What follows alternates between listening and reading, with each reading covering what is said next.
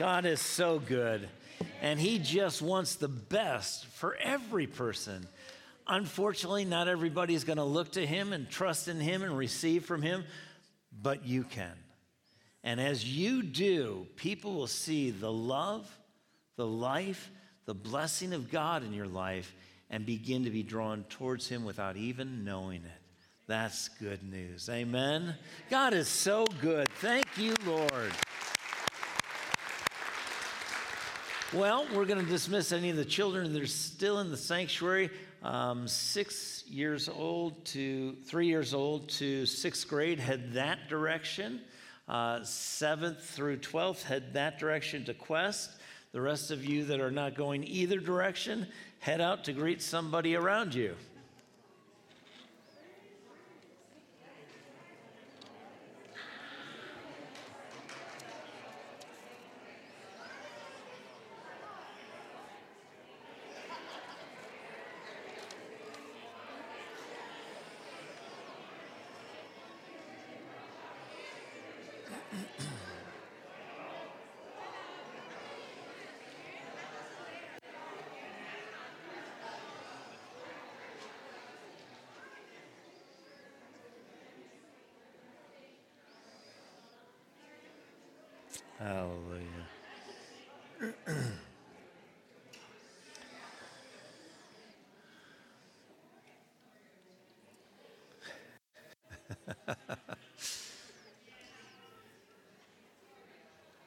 Praise God.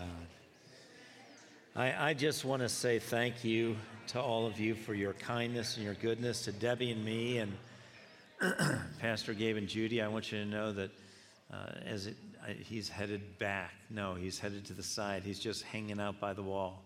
Uh, Pastor Gabe is an amazing gift and blessing, and so is Judy, and so are all the leaders in this church. This is an amazing place, and uh, you know, it's not just the leaders; it takes everyone to make this what it is. And so, Debbie and I, we've always talked about how grateful we are that God would allow us to be a part of a church like this because I'm, I'm sure I am biased, but I believe that you are extraordinary, exceptional people, and we are so grateful for you. So we thank God for you. And uh, speaking of thanking God, uh, wanted to thank God for the message that I heard. Jeremy was talking about listening to the messages uh, on his way back last week, and he said he was watching them. And I said, Were you driving? And he said, No, Becky was driving. I was watching them.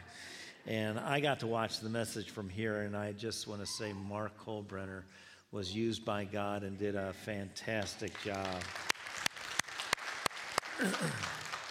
but God always does that. Whoever, whoever God has up here uh, is, is so obedient to what God has for them to, to share. And, and I always hear God's voice. I'm always spoken to by the messages that come up uh, from here. Um, Debbie and I were last week in Pennsylvania at a, a friend's church. Um, really had a great time there. Again, being part of the body of Christ, you can go all over the world into all different places and still feel at home.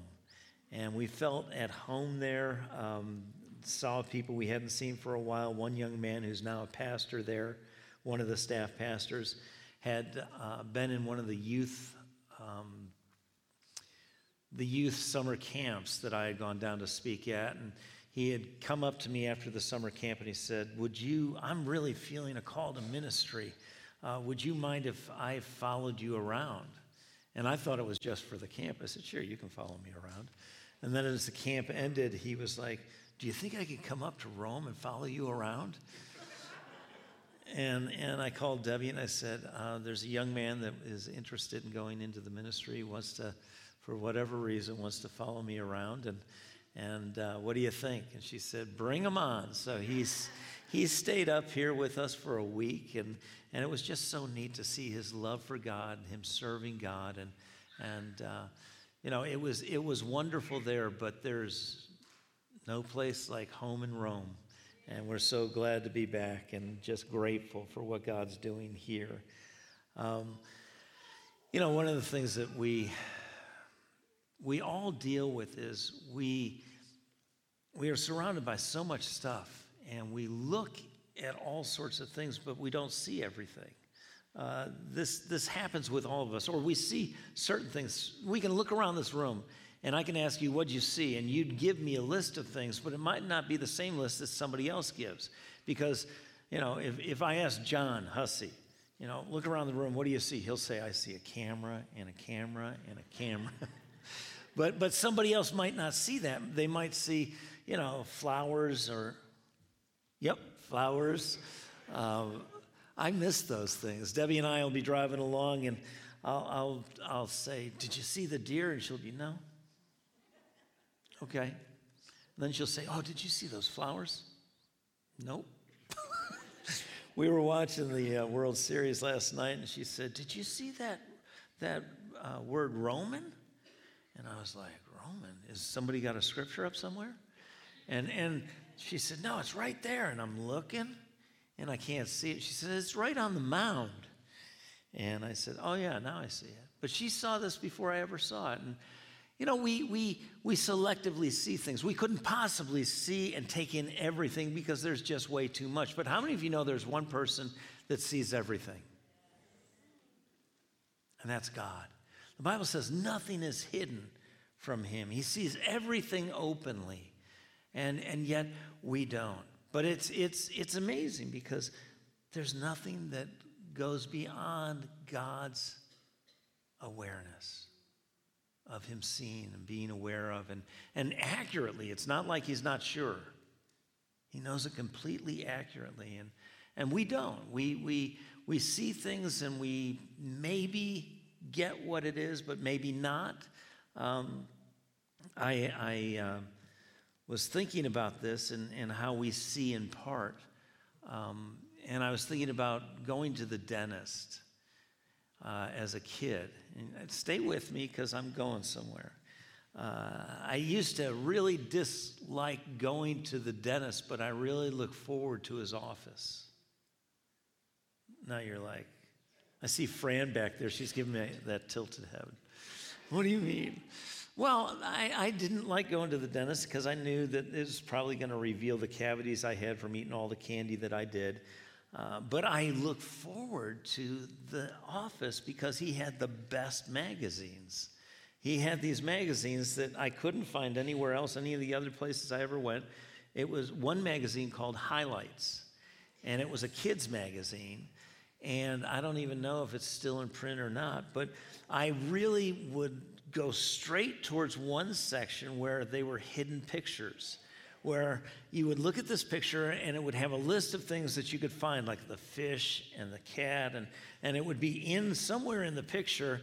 And there were times I didn't even want to leave the room because I hadn't found all the things that were in the picture. Um, and so I really enjoyed that, and I still enjoyed it when there were in the Sunday papers, they used to have pictures like that, but they don't do that anymore. And um, just to help you see, we all see things differently.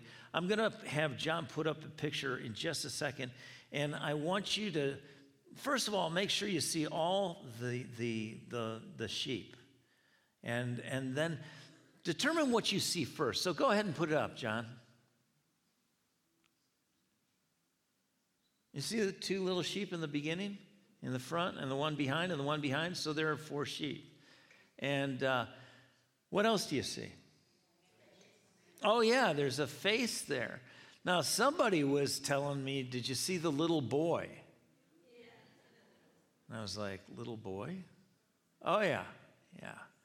And the houses, all of it. It's, it's an amazing thing, but you're going to see something first. You may see the face first, or you may see the objects that make up the face and don't see the face first.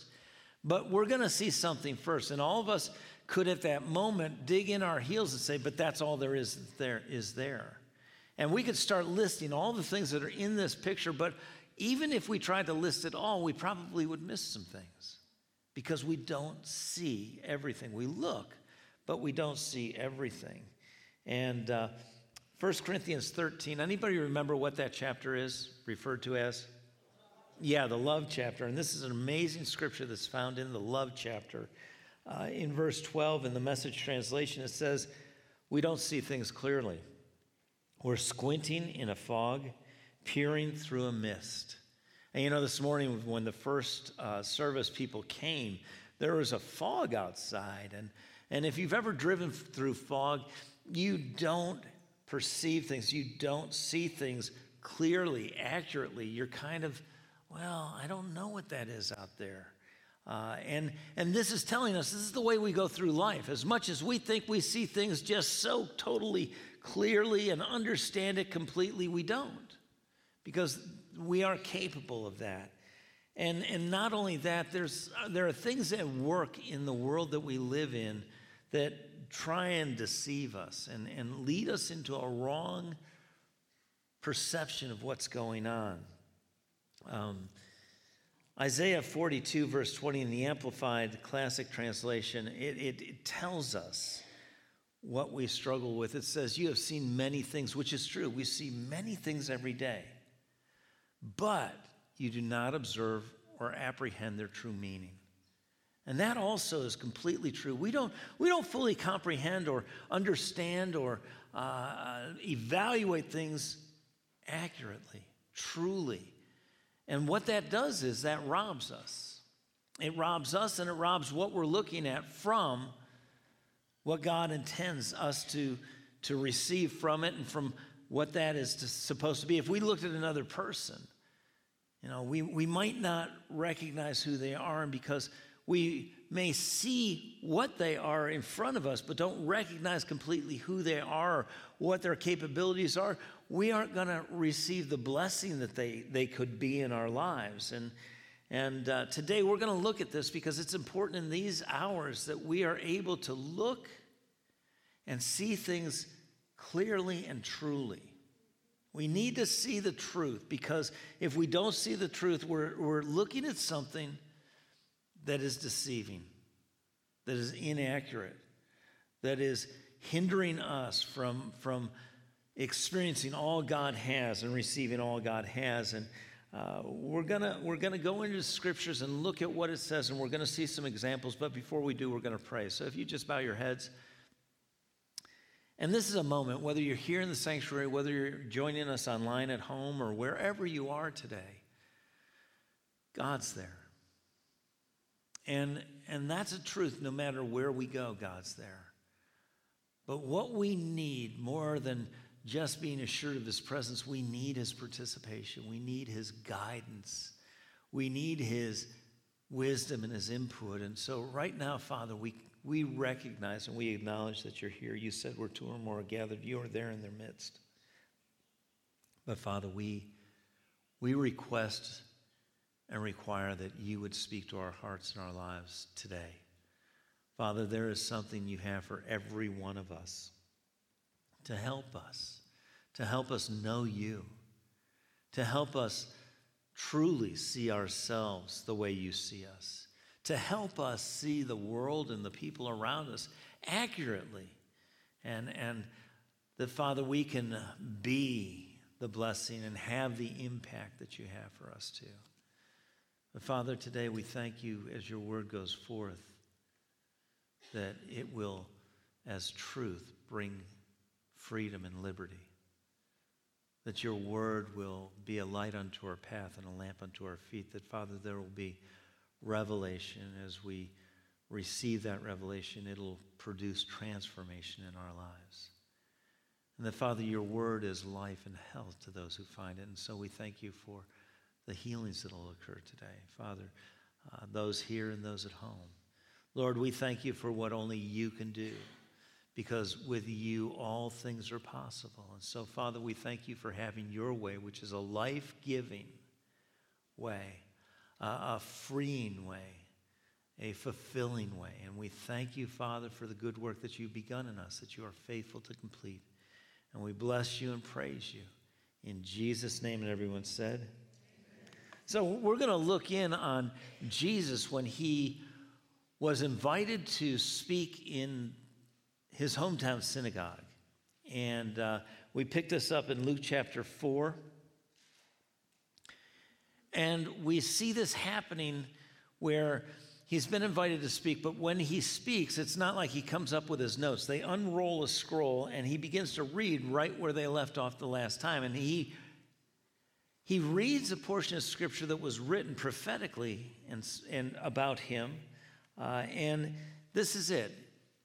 He reads, The Spirit of the Lord is upon me because He's anointed me to preach the gospel to the poor. He has sent me to heal the brokenhearted, to proclaim liberty to the captives and the recovering of sight to the blind, to set at liberty those who are oppressed. And, and so he's reading this, and this is why Jesus came.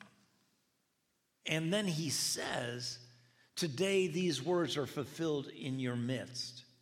And he's literally saying, that that you're reading is about me. I'm right here. But you know what happens just after that? After he says, in, in your presence, these words are being fulfilled today, there's a, there's a murmur, a, a, a kind of a wave of conversation that's going on, and they're, they're talking among themselves and saying, Man, he speaks like nobody I've ever heard. He speaks with authority. Uh, and then there starts this isn't that Joseph's kid? You know, this has been an amazing thing. Now, he said that this is speaking about him, but isn't that Joseph's kid? Now, my question to you today is were they right? Yes. Were they wrong? Yes. Both of those were yes answers. Yes, they were right in the fact that, yes, he was Joseph's kid from the standpoint that he came from Mary, and Joseph was kind of his stepfather. And yes, he was not, he was the Son of God, but what did they see him as? Did they see him as the Messiah? Did they see him as Joseph's son? It's got to be one of those. All right, let's, let's take it a little further. If they see him as only Joseph's son, what did Joseph teach Jesus to do? To be a carpenter. So if they recognize Jesus as Joseph's son, the benefit they could have from Jesus would be what he can do as a carpenter. So if they needed a table or, or a chair or uh, you know a yoke, then Jesus was their man. But if they didn't see him as Messiah, then they couldn't receive salvation. And of the two, if they recognized him as the one that God had anointed to preach the gospel to the poor, to, to heal the brokenhearted, to proclaim liberty to the captives, recovering the sight of the blind, to set at liberty those who are oppressed, those are all the things that they could benefit with recognizing him as that, correct? Now, which is the greater benefit? The carpenter kid or the Messiah? I know these are obvious questions, but we've got to see we're making these decisions. How are we seeing Jesus? And how are we seeing each other? The Bible says if you receive a prophet as a prophet, you receive the prophet's reward. That's only a principle. If you receive someone who's an electrician as an electrician, you can receive the benefit of him being an electrician or her being an electrician. But if you don't, you don't receive the benefit. And so right here, this is this is where he's speaking and they don't have eyes to see. And because they can't see him truly, they can't receive what God had placed right in their midst. They were being robbed. And is that what God wants? No. The enemy comes to steal, kill, and destroy. He's the one that robs you of the things that God has for you. And when he robs you and robs me, he doesn't just rob us, he robs us and those that God has for us to bless. So this robbery is ongoing. And they were being robbed. And this is, this is why he came. This is why the Lord came, because he needed to preach the gospel to the poor. Who needs to hear the gospel? Right, everyone. That's right. And then he was here, he came to heal the brokenhearted. Who needs healing? Everyone. Everyone to proclaim liberty to the captives. Who needs liberty? Everyone. But then we get to recovery of sight to the blind. Who's blind? well, if you were blind, you couldn't read what was on the screen, right? But this is, this is so important that we understand this because we want to believe that we're seeing things clearly, that we understand, that we comprehend, that we're not deceived by what we're seeing, and yet we are. And, and when this says this, when Jesus says this, the recovery of, of sight to the blind, that, that phrase, recovery of sight, means to behold, become aware, or regard with eyes wide open, to see as things truly are. And so, what, what, what he's saying is, I'm here to help people see things as they truly are, not as they think they are, not as they thought it was. And then it says the sight of the blind. And this, this, this word blind is not just that they can't see. This is where it's so important. The Bible tells us that we're to study the Word of God, to show ourselves approved unto God, workmen that needeth not be ashamed, rightly dividing the Word. To study it, to dig in, to, to invest in some um, instruments and some tools that would help us break down this stuff. Now, I don't, I don't I don't read Greek, I don't write Greek, it's all Greek to me. But I will tell you this that I can read people who study Greek, who are scholars. They break this stuff down so that you can understand it. And I, I started to do that. And this word blind, the first definition of this is to envelop in smoke. When, when you're enveloped in smoke, you can't see things very well. But there's another definition to this that is just surprising. This figuratively means to inflate with self conceit, to be lifted up with pride.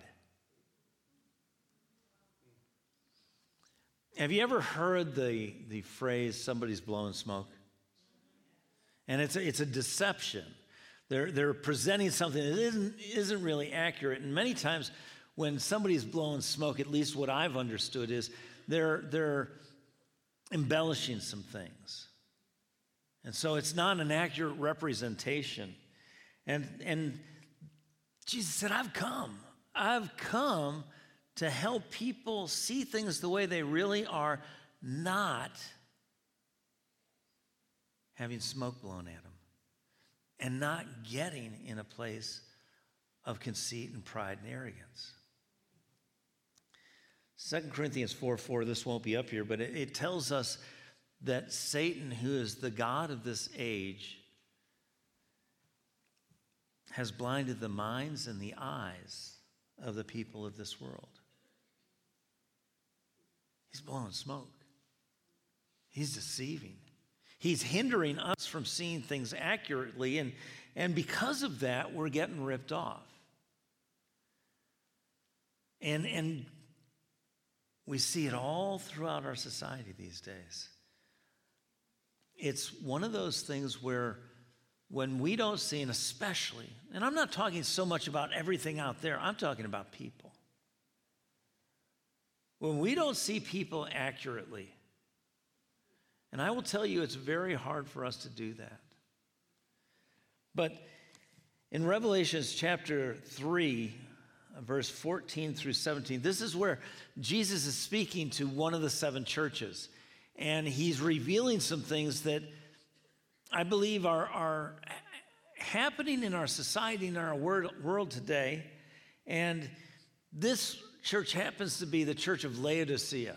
Okay, so he says, to the angel of the church of Laodicea. Now, Laodicea, the, the word itself, when you break it down, again, I read notes from people who are great scholars.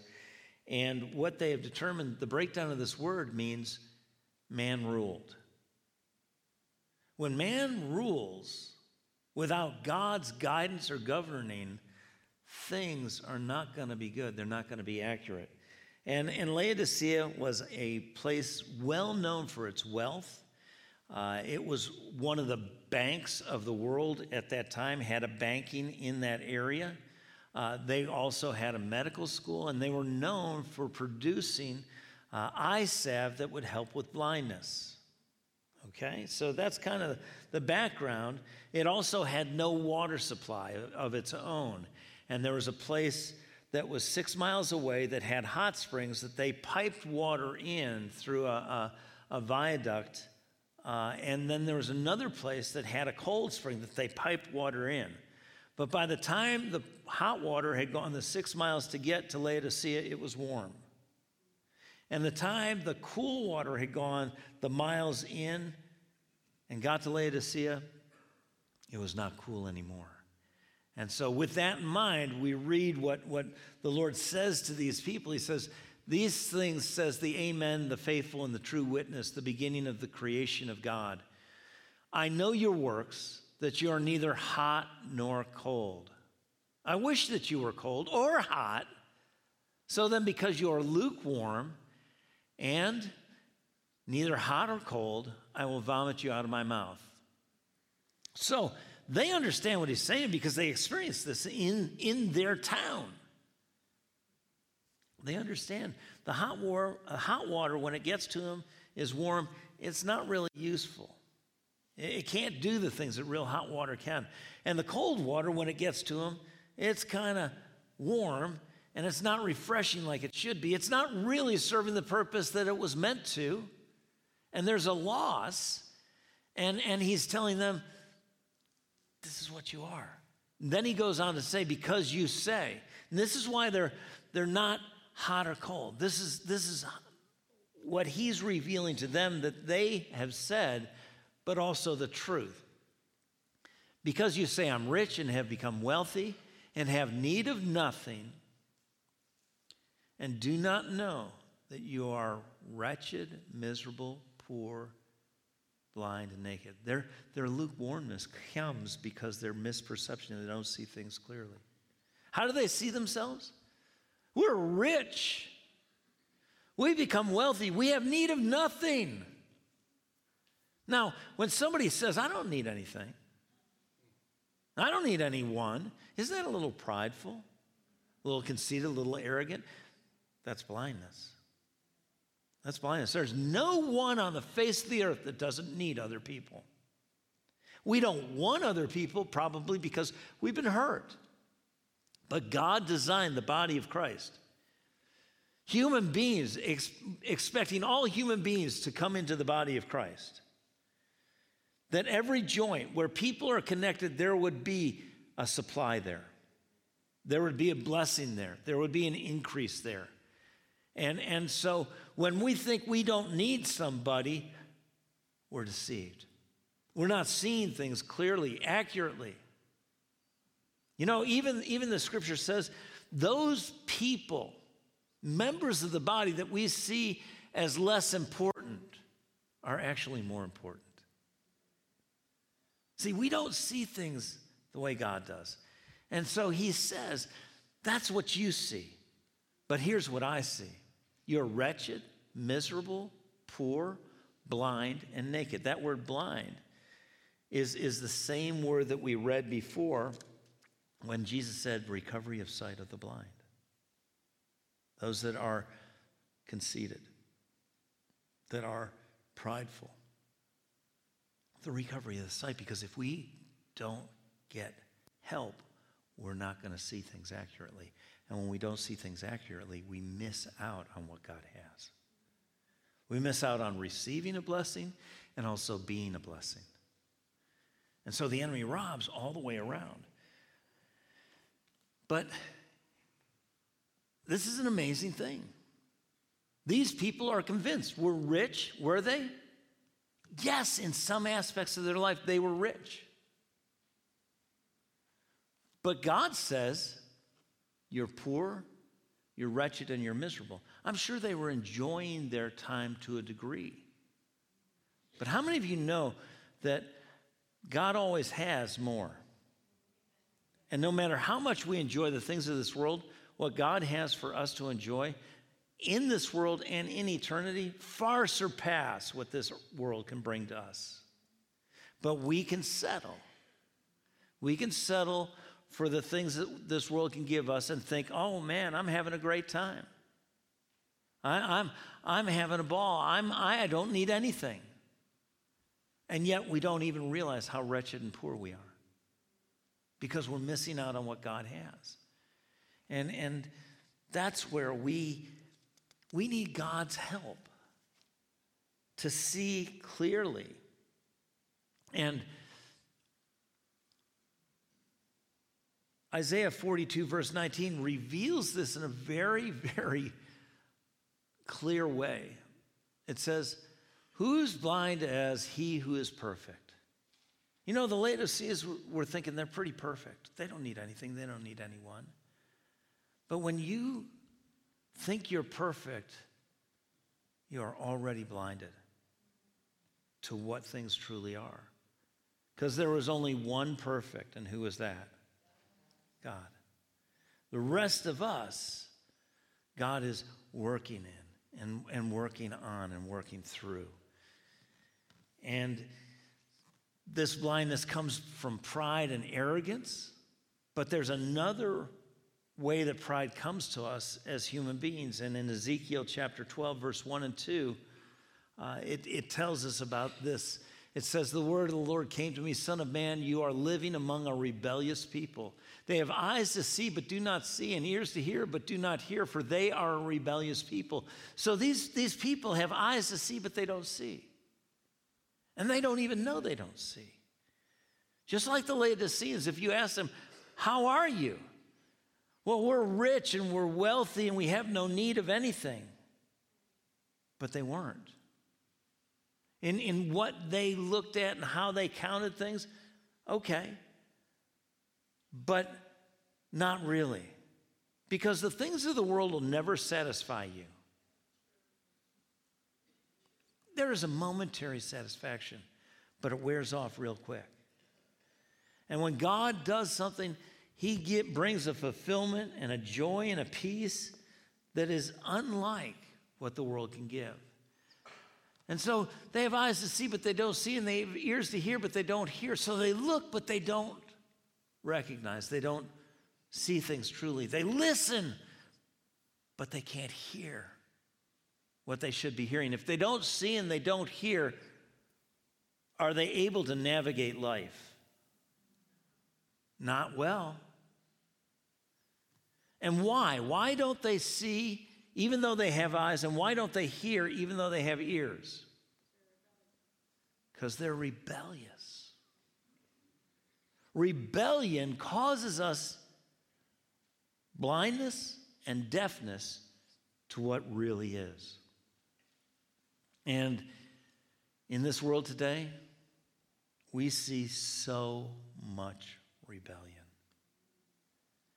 And yet people don't realize that they're blind and they're deaf. Because of their rebellion, they become blinded. Because of their rebellion, they can't hear what is actually the truth. And so they're holding on to, just like the Laodiceans, we're rich. We become wealthy. We don't need anything. And it sets them up to be resistant to anything anybody else says to them. Or we set ourselves up, if we're doing the same thing, to be resistant to what we need to hear and what we need to see. And the only way that's going to turn around is that somebody would be able to be able to speak to somebody who has eyes to see but doesn't see and ears to hear who doesn't hear. They would listen to somebody that they trust enough to tell them, You're missing it. Just like God spoke to the Laodiceans, You say you are these things, but I'm telling you, you're wretched and miserable and poor and blind and naked. What a shock. Do you think they were shocked when, when that was revealed to them? I mean, they're looking at themselves saying, No, not, not me. So who was right, the Laodiceans or God? Right. Very, very easy question to answer, a very hard one for us to be honest with ourselves. God was right, but they had to be willing because if they didn't receive what God was saying, help them see what they didn't see, help them hear what they didn't hear, they were going to miss what God had. And, and there's an example, there are all sorts of examples in the scripture of, of these things. And the one we're going to look at today is found in 1 Samuel chapter 16. It's about David. Now, I don't know if you know about David. David was the greatest king Israel ever had. Israel got a king because they said to God, God, we don't want you ruling us anymore. We want a king like everybody else. And so Saul became king. And one of the reasons why the people wanted Saul was because Saul was taller than everybody else, and Saul was good looking. Great, great reasons to have him as king. Tremendously strong qualifications. We sit here and laugh, but we do some of the same things with leaders. Oh, me. Okay. Uh, I'll get back to the scriptures and out of meddling. Uh, but, but David, David was in a big family. He had seven brothers, all older, and uh, they were they were shepherds. And God had picked somebody out to be king. And God had told Samuel what to do. And so we pick it up. He says, Now, Lord, Lord said to Samuel, How long will you mourn for Saul, seeing I have rejected him from reigning over Israel? Fill your horn with oil and go. I'm sending you to Jesse the Bethlehemite, for I have provided myself a king among his sons. All right, so, so he sends him out. And Samuel gets there, and Jesse's ready. And in verse 6, it says this So it was when he came and he looked at Eliab and said, Surely the Lord's anointed is before me. But the Lord said to Samuel, Don't look at his appearance or at his physical stature, because I have refused him. For the Lord does not see as man sees, for a man looks at the outward appearance, but the Lord looks at the heart. So, right here, we see that Jesse is standing there his sons start to go from the oldest to the youngest, starts to go before Samuel. And, and Samuel looks at the first one and says, This has got to be the one. Jesse sent him. Samuel says, Man, this is, the, this is a good looking guy. I think he's the one. And God stops him and says, No, that's not the one. I don't look at people the way you look at people. I don't see people the way you see people. You look at the outward appearance, I look at the heart. Now, there's a challenge here because the Bible tells us no one knows the heart of man except for God. So, if we're supposed to look beyond the superficial to what their character, all those things that we can't readily see, and we can't know the heart of another person, only God can, then what do we need to rely on when we look at other people? God. We need God's guidance. We need God to, to help us not continue to look the way we've looked and see what limitedly we've seen. We need to be able to look with God's guidance and begin to see truly as God sees. Because there is something that's been going on in our society, in our world, that we have been devaluating people. And we've, we've done it forever, but it's become a new low where we devalue people because they don't look like us, we devalue people because they don't act like us, we devalue people because they don't believe like us. And that means that we value people on a sliding scale. And God does not. God does not value one because of their skin color over another skin color. God does not value one because of their economic status over somebody who does not have the economics. God does not value one over another because of their education or where they live or their age or their beauty. None of that. And yet we, we are prone to doing this all the time because it's the only thing we've been able to rely on. It's all we've been able to do. We look at somebody, we make a judgment. And today we are so critical of people that don't look like us, sound like us, act like us, think like us, that agree with us, that we say, we have no need for you. And we devalue them. And I'm telling you right now, we're missing treasures that God has put all around us.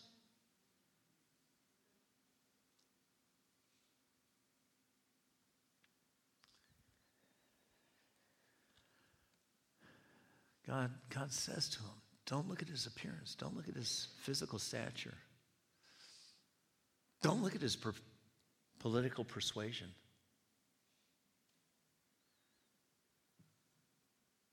Don't look at his ethnic background or her ethnic background. Don't look at any of this. You can't afford to because you won't see truly. You're going to miss the blessing that God has. The Lord doesn't see as man. For man looks at the outward appearance, but the Lord looks at the heart. And then in, he, he asked Jesse if all of his kids are there. In verse 11, we pick it up, and it says this Samuel says to Jesse, Are all your young men here? And he says, There remains yet the youngest, and he's there keeping the sheep. So, was Jesse obedient or disobedient to what God told Samuel to tell Jesse to get his all, all his boys together. Disobedient. But you know why he was? We don't. We don't know why. But likelihood is he figured that if God was going to pick a king, it was going to be from this group of sons. He sent David out to the field. Because you know, David's the baby of the family. He couldn't possibly be the king.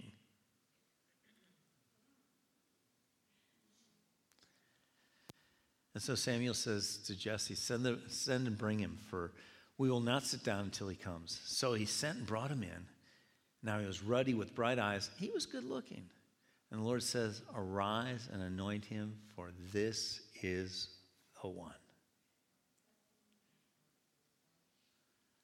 What an amazing moment. Jesse, Jesse calls David in from the field. Now, David's out there because Jesse is sure it's not him. Right?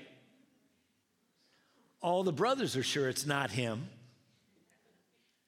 And here comes David walking in, smelling like sheep. And Samuel says, That's him. That's the king. What an amazing thing. Jesse, David's own father, didn't see the king in his kid, but God did. Samuel, the prophet of God, thought he saw the king in somebody else, but God said, No, that's not the one. He could have made a mistake, gotten the wrong person in his king. But he had to follow God's guidance. Because God knows there's nothing hidden from God. God sees clearly, He sees truly. And God has for you and me not only to see clearly and truly, but to walk in that clarity and truth. And so, David, who everybody overlooked, but guess who didn't? God. And guess who was going to have his way? God because God's way is always best. But there, there was some challenge getting God to have his way because people weren't seeing the way God saw. And I want you to know that there are people that haven't seen you the way God sees you. I, I'm just going to ask you here in the sanctuary, you at home, close your eyes. Just tune everything and everyone else out because this is a moment in time where God wants to break some things off you. Jesus said, I came to heal the brokenhearted, to set the captives free. There are some things in your life that have been holding you and hurting you because people haven't seen you as God sees you. It's not something we get inflated in pride about because we didn't do it, God did. It actually humbles us that God would see us the way He does and have plans for good and for hope the way He does. But Father, right now, I just, I just, I pray for every one of your children here and that's hearing, hearing your word today. That you would bring healing to them right now. That you would break those things off them that people have said and seen that weren't what you said or see. Father, I thank you that you see in each one of your children the potential and the destiny that maybe no one else sees. But you're going to fulfill that in them. But Father, help them begin to see it. Help them begin to receive your truth about them. And Father, I pray that the the perceptions and the words and the curses the people have, have said about them would fall to the ground powerless in Jesus' name. And that new hope, new peace, new joy, new wholeness would rise up in your children. In Jesus' name. Thank you, Father. Thank you, Father. Thank you, Father. Thank you, Father, for your healing. Thank you for your health. Thank you for your wholeness. And God, I pray right now that, that people, your people wouldn't be resistant to receiving who you see and say they are. You, we sang it this morning, Father, that you take the weak to lead the strong. Father, we may not be everybody else's choice, but if we're your choice, we're the choice. For whatever it is. And you got something for all of us. I thank you, Father. I thank you. I thank you for breakthroughs in this area of, of people's lives that wouldn't just continue here, it increases we continue each day. In Jesus' name. In Jesus' name. Now, I want you to understand if it has to happen in our lives, it has to happen in other people's lives. And we have to, we have to begin to see people. We need to be able to see the king in the kids around us, the kids that are beyond that wall. Man, there are all sorts of kids that have this incredible destiny, every one of them. And the kids beyond this wall, and the kids in our own home, and the kids in our neighborhood, but not just kids, adults. You are never too old to fulfill the calling, the purpose, and the plan of God for your life. And we're going to be looking at this. We're going to be looking at how people throughout the Bible people looked at and almost hindered them from what God had for them. And so, Father, I pray right now, help us. Help us, just as, as the prayer in your scripture says, open the eyes of our understanding. Open our eyes to see truly, accurately, ourselves and others so that we could be encouraged and be encouragers. Father, we thank you for the good work that you've begun in us, that you are faithful to complete. Because you're at work in us to will and to do. We're all projects that you're working in to prepare to work through to impact all those around us for your glory and your kingdom. And we thank you, Father, for this. In Jesus' name, amen. You know, I'm looking around and I see some of you I know, some of you I don't. And one of the key aspects of being able to live this life where we are guided by God and guarded by God is to be governed by God. That's the first thing where, where we turn our lives over to Christ. And, and that is what we each have to choose to do because He'll never force Himself, His will, or His way on us. And, and His will and His way are the best. But that's why we pause at times like this to, to take a moment and, and again i'm going to ask you to just close your eyes because some people are just uncomfortable with letting everybody else know their business. And it's really not about you and somebody else it's about them and god.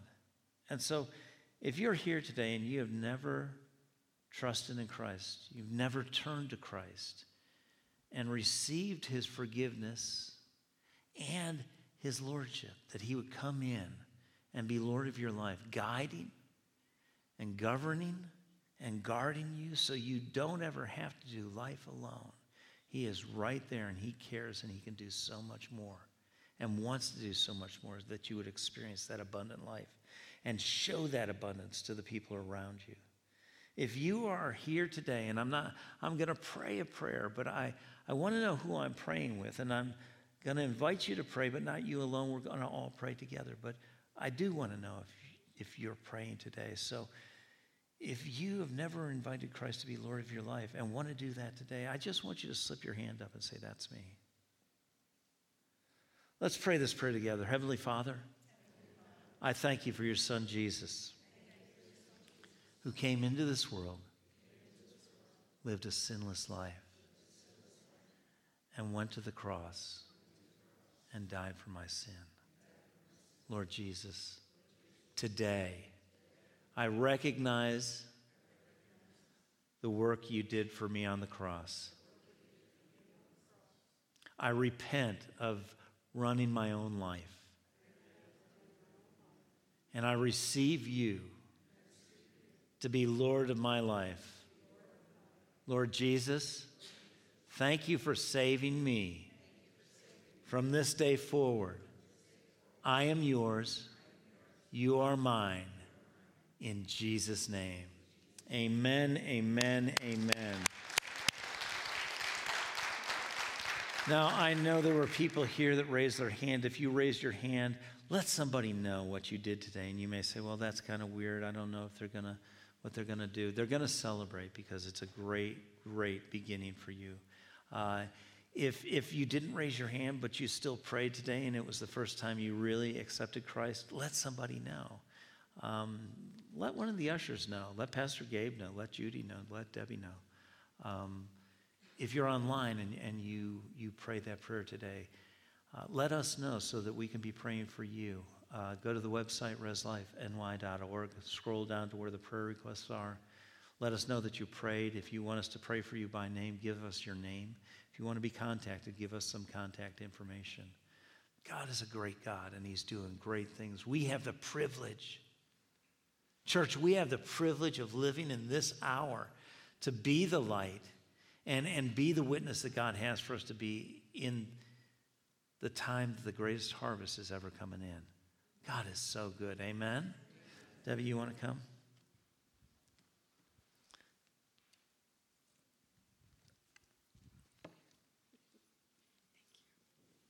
See how good I was? I didn't do one of these. So good to see all of you. Ooh, I like standing here, but I'm not going to preach. Okay. um, we have the um, blessing, and it's a huge blessing, to introduce you to some new members today. Do it a little different. Mm-hmm. We're doing it a little yeah, different. Yeah, we are doing it a little different. Instead of having them come up and you all come and hug on them, we're just going to ask them to stand if they're here this morning, and please make sure you go by and welcome them and and just get to know them. That's what's most Yes. important about this. So if I if you're here and I read your name, please stand up. Jack Lohr.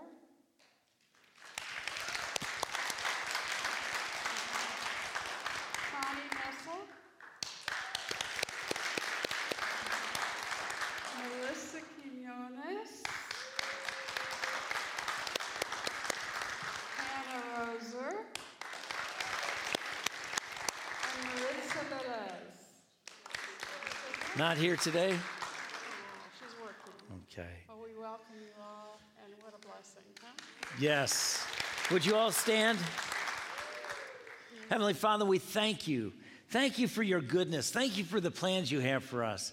They're for, for good with a future and a hope. Thank you for this week. It's not just the future that's way out there ahead of us, it's today, it's this afternoon, it's Monday, Tuesday, Wednesday, Thursday, Friday, Saturday, till we get together again.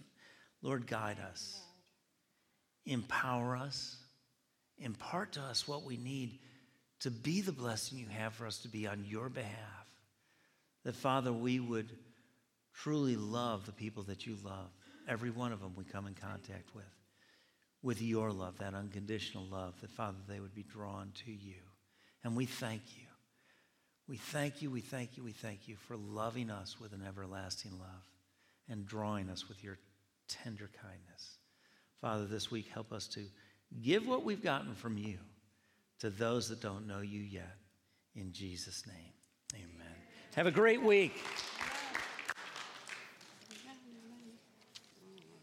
Hold on just